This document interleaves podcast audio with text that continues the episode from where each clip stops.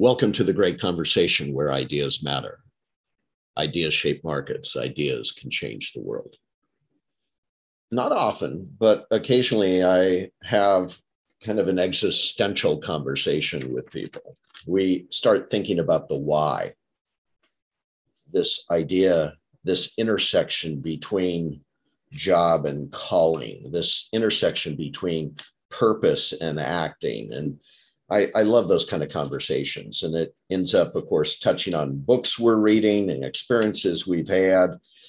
And um, I, I, I got to tell you, I just had that conversation with the gentleman we have today on this podcast, and it was absolutely enjoyable. But that's not the conversation we're about to have. As all of you know, it's unscripted, the great conversation. We're sitting behind, uh, in front of a fireplace, couple of Adirondacks, and whatever something something we have next to us. And, uh, and I get to have that conversation with a, um, a manager of enterprise risk intelligence at MITRE by the name of Adam Cambridge. Adam, welcome to the great conversation. Thanks, Ron. Great to uh, talk to you again. Actually, you know, I reached across the table from you at a recent event we both attended, Protective Intelligence Summit, uh, hosted by Ontic in Austin, Texas. But I reached across the table, and you had, I believe, just been given an honor. Uh, they had mentioned people who really were influencing and had influenced this profession called protective intelligence. Is that right? You had just received an honor? That yep, that's true. Um, which is something that always makes me feel uncomfortable. but it they um, they presented me with a thought leader award, which I found interesting.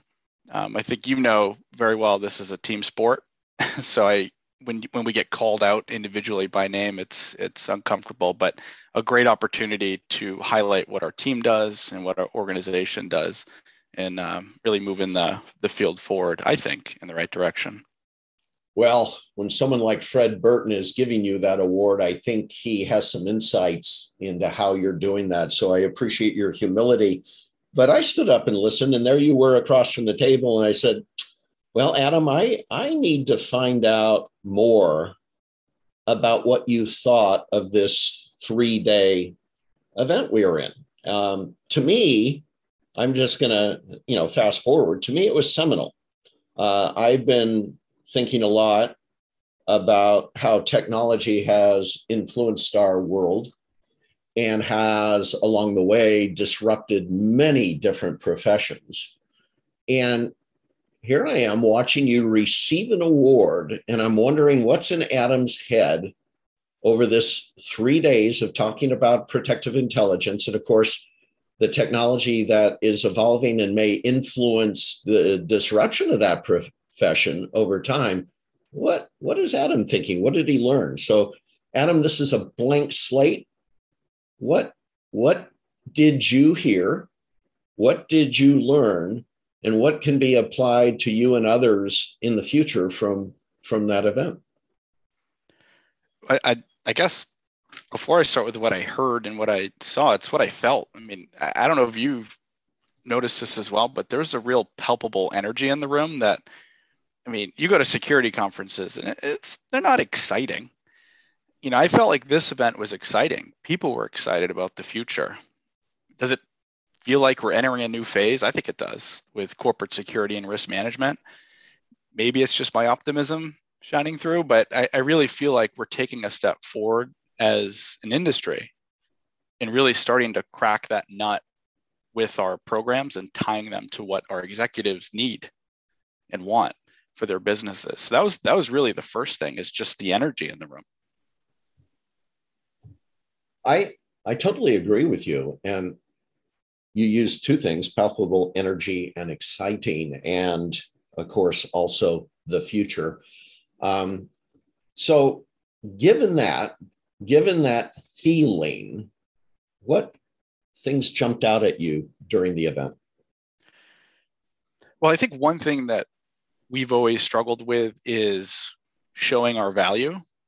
And whatever we're doing, whether it's security or not, if you're not bringing in a lot of money to a company, you're a cost center. And so, how do you prove your value?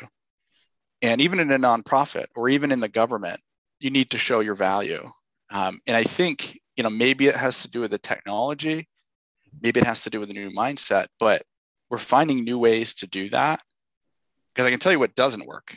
You know, you can't start from the position of, you know, it's going to be all fire and brimstone, you know, coming from the skies, rivers, rivers and seas boiling. I think that was the Venerable Ray Stantz that said that. Um, we have to start from, yeah, we communicate the threat landscape. And, but that can't be the only message, right? It's not like we need to scare our executives now give us money to fix it. It's, you know, here are the facts, here's the data, here's the emerging risk concern. Now, here are some meaningful things we can do, you know, to mitigate those, mitigate our vulnerabilities, uh, reduce the likelihood that that risk thing will happen to us and ensure we're resilient. And then, of course, you know, here are the one or two things that we can do with your approval, you know, to have greater confidence that we can endure as a company and prosper and all those sort of things that you want to do as a business leader. And to to do that, you know, to show value, we have to be valuable. And I think that fact is missed a lot. We like to talk about look at all the things we can do for you, and this is the budget we need to do it.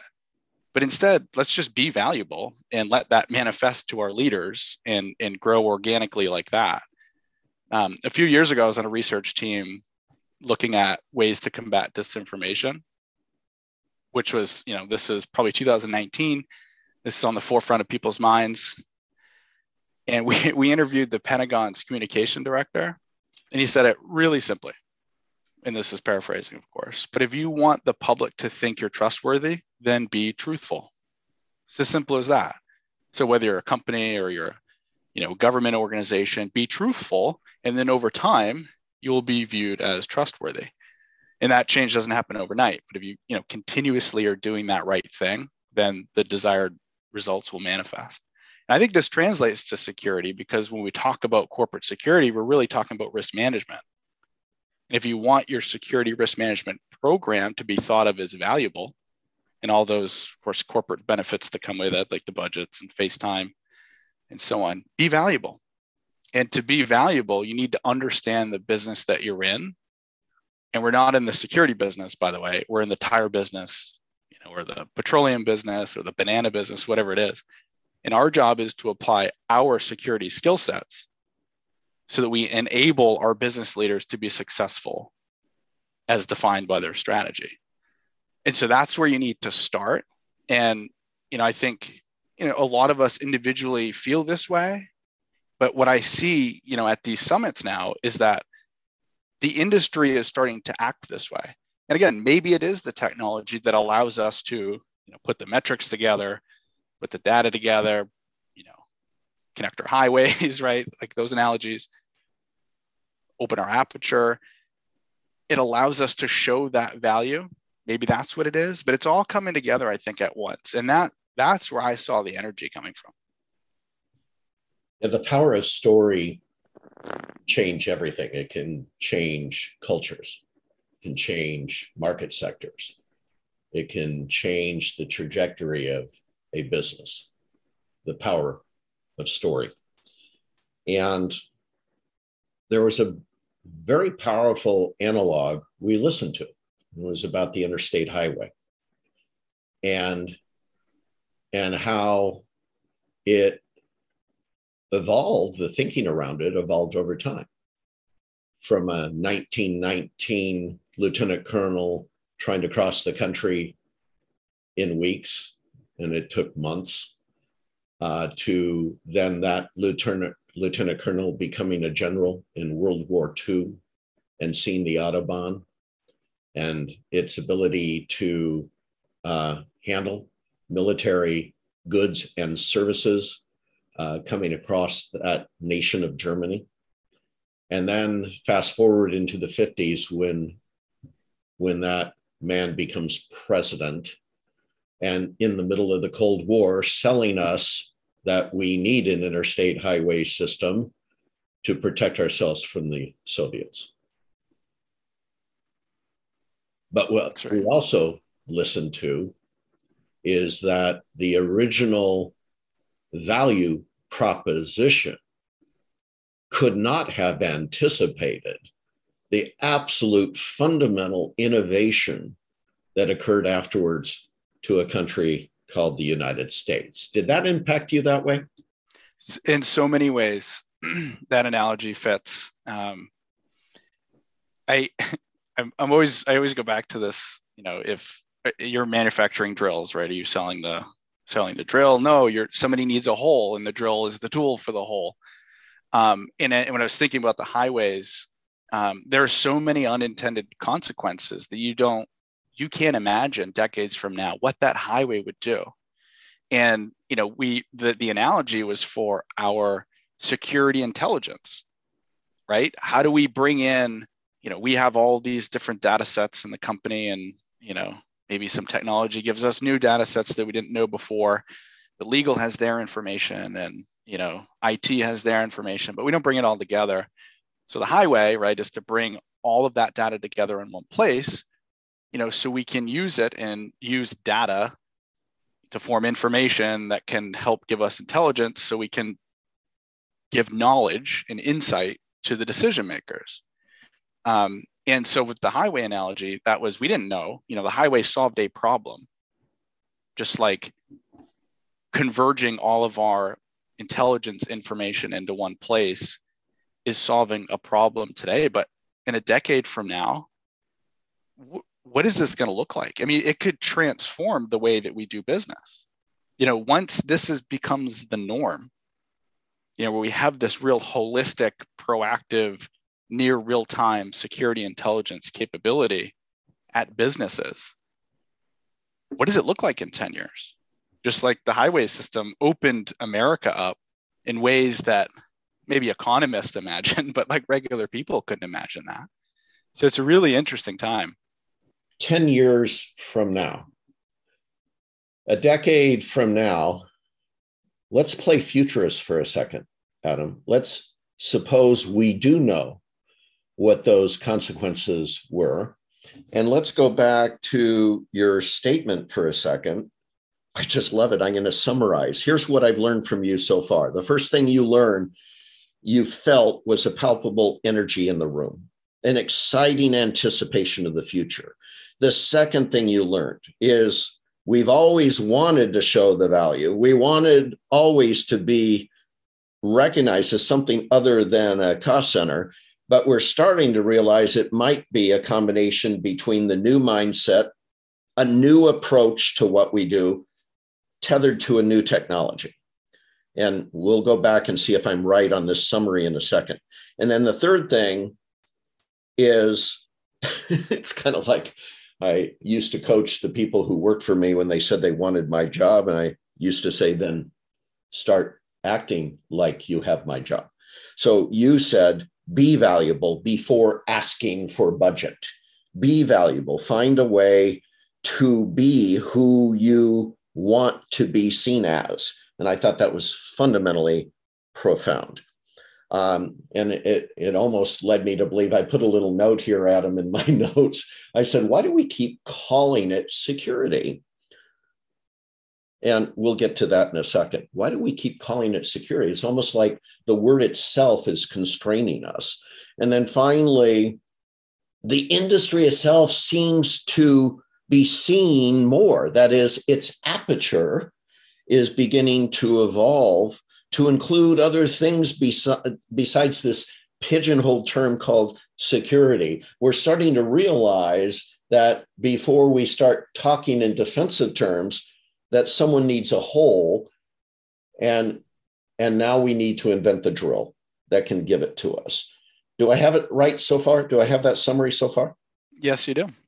Okay, so with that, now let's project let's project that you know Fred Burton used to use sticky notes to uh, to uh, accumulate aggregate the information before he made critical decisions, and then Excel spreadsheets and uh, so. But ten years from now, we've aggregated the risk information. We've intersected with silos of information out there across the executive management team and outside public sources as well. We've aggregated it. How is it being used now? What do you think, Adam? Well, I think now you're in a position to be a trusted advisor mm. and you can be in the room and at the table. And that is, that's where things change right? Because if you're not in the room, you don't know what's happening, you don't know what the plans are. Maybe you get it second or third hand. If you're in the room, you can advocate and you can say, well, you know, here is here are some things to consider. Mm-hmm. And I'm not saying don't move forward with that, you know, business idea, but move forward and maybe do this. And that will ensure better resiliency if conflict breaks out in this region, if the economy takes a hit. We know whatever it is, um, you can be in there and be part of the conversation. Your infrastructure of security and risk related intelligence that you you have now as a fundamental baseline for your program keeps you informed and you know as the security leader what the business strategy is. And so you're there to be an advisor leverage that those intelligence insights related to the business and the environment and so on and so forth to be that trusted advisor.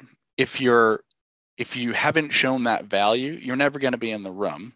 If you're in the room you don't get to talk and but if you if you've proven over time through those quick wins and just consistently providing insight you get in the room you get at the table and you have a voice to be an advisor, not to say no, no, can't do that, no, can't do that for these compliance reasons. It's mm-hmm. okay, I see what you want to do. Here are some risk considerations. Let's find out ways we can mitigate that or manage it or reduce the likelihood of it happening. Or listen, we can't do much about this risk, but I want you to know about it. So if you decide to move forward, you're, you're accepting that. And you can't have those conversations and provide that enabling advice if you're not in the room. And you don't get in the room without first showing value. Yeah, in in the interstate highway analog, we uh, we're not just building roads; we're building hubs. There were warehouses out there containing goods and services, and in this context, you and I are talking about possibly hubs, data warehouses of data. And it dawned on me while you were talking is that data could be, in many respects, already in the room. HR has a certain notion of risk information. So does ops, finance, legal. They all have a piece of the puzzle. In some in some contexts, it's already residing deep in their warehouse, and they may not even have been able to contextualize it yes yet. But they're each a piece of that interstate system. They're each a piece of the pie. And it dawned on me when if if the risk program has put together the highway, has con- excavated and connected the hubs, and can provide the contextualized picture of risk for each of the consumers of that data. They're all, they don't need to be physically at the table, even though they will be, but they will, they will be the tail wagging the dog of those who are interested in navigating risk and opportunity. That is, it's no longer just about resiliency, which is overcoming the incident that has just occurred, but it's also proactively recognizing the opportunity out of every crisis. Now, I'll pause for a second. Does that sound like a stretch? No, it, it doesn't sound like a stretch. I mean, I think you hit on a good point that, you know, there's data, I mean, exponentially increasing every day, right, across companies. And mm-hmm. the data is not, means nothing without context. Mm. And so, yes, HR has data and legal has data. and IT has data and security has data. Security has data that HR and IT could use mm-hmm. in context. But mm-hmm. I don't know what that is unless we're in a room together talking about our needs.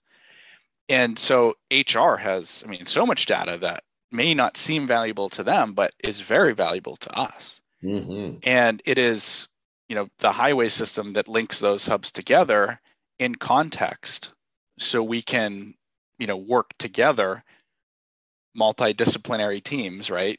Um, we come from different points of view so that, you know, HR, yes, you have your own data sets, but take what you need from across the company to help your silo that you're in make better decisions and provide better advice up your chain. And we'll take some of your data and some of your data, link it all together in the context that we need to advise from our perspective. Mm-hmm. Mm-hmm. So I'm sitting there um, later on in the three day event. Uh, I had the opportunity to facilitate a session around the chief legal officer. And uh, Julie Bowen was on it from MITRE. And Julie said it was so, and I can say it because this wasn't under uh, uh, Chatham House rules. She goes, you know, without a technology platform, she lobbied for years to have security under her. So she could, in a sense, physically, manually, organizational structure enabled aggregation of information. And you know, I, I thought that was fascinating because she understood the constraints, didn't necessarily have the platform, but understood she had to bring the players into one room to get that picture. So now I'm, if if you and I are right that this is a new face, the aperture is widening. I, I think different skill sets are needed now uh, uh, to augment uh, the current skill sets of our security ecosystem, our risk resilience and security ecosystem. New skill, skill sets are acquired along with this new technology platform. Um, but what, how is that going to happen, Adam? And maybe I'm wrong. Maybe a different organizational structure will emerge. What, what do you think that will look like? Well, I hope I hope more leaders take take Julie's insight you know, and if you're thinking about security as a risk management function, then what better place than to fall under the chief risk officer, which tends to be legal often. So if you're in that chain, right, you can have the, the conversations better. But as we look forward into the future, right, we we're trying to get away from um, manual compliance driven. There's always you always need gates and guards by the way. Like this isn't this isn't an argument against the fundamental probably most important things in security you need right? The people guarding your buildings. Um, and protecting your people those will need that. You can't automate that. Technology isn't gonna isn't gonna help that. But when it comes to uh, providing insights and advice for security now we can start to get away from some of the more manual things that we do and have a more analytical mindset. Instead of spending all of our time you know trying to learn about the business or just fixing little things down you know at the at, um, you know at the office level now we can spend more time thinking. And so i think security is going to increasingly be more of a thinking game than it ever has been. Maybe it's because of technology and I, of course it probably is um, but that's not the only thing. So i think as we evolve you know what does it mean to be a security professional? I think is much more of an analytical thinking game than it ever was i i think you're absolutely correct and i think it's exciting um, i was on the a great conversation with a ep professional and it was so transparent um, I, I really appreciate honesty and it's all, all its all its manifestations. He goes, honestly, Ron, the first thing was a gut check. I was afraid because the profession I built, the job and reputation I have, rests on things that may no longer be needed. And what, a, what an incredible thing that there are people in the room, Adam, who are gut checking themselves, going, I'm kind of scared by all this. And because this may displace me. Uh, now, he rebounded off of that. And he said, which leads me to the conclusion that I have one or two choices run away from it, try to control it, or run to it, embrace it, and try to figure out how to leverage it. Do you see? Do you see um, a moment in in time where our profession runs to it and begins to embrace it? Well, I hope so. And I mean, change isn't new, right? I mean, the, we're going through change now with technology, but I mean, think about the move from typewriters to computers to mm. um, it just a you know cloud-based systems where we had, uh, I mean, huge staff dedicated to moving papers from one side of the building to the other. you know, that was a job and it was extremely important. It was a critical job to do. You don't need that anymore at all, right? It's changed. So change isn't new. It's about what do we do next? Okay, so this need went away. This security need was critical. And now we don't need it anymore because the world's changed. It's remembering what we're doing. We are an enabler to the business. We are not the security people that move paperwork from one building to the next. So, what is it that needs to happen next? And that's when the you know, okay, things are changing. What's the need? What does the business need from the security and risk management program to help the business? Instead of thinking, I used to move papers over here, so now I guess I got to go to another company that moves papers around because that's what I do. You know, so that's the that's the mindset shift. And you don't know the answers. And that's what's scary about the changes. I don't know what the next step is. I just know that things are evolving and I need to evolve. We need to evolve as a program with a constant reminder that, that our, our existence is dependent on enabling the company. We don't exist in a vacuum. So, what can we do next to enable the company? And that is why this has been a great conversation. What Adam just pointed out is two words with a and in the middle of them. Possibly the purpose and mission of security is to protect and enable. This has been a great conversation with Adam Cambridge. Adam, thank you so much. Thank you, Ron.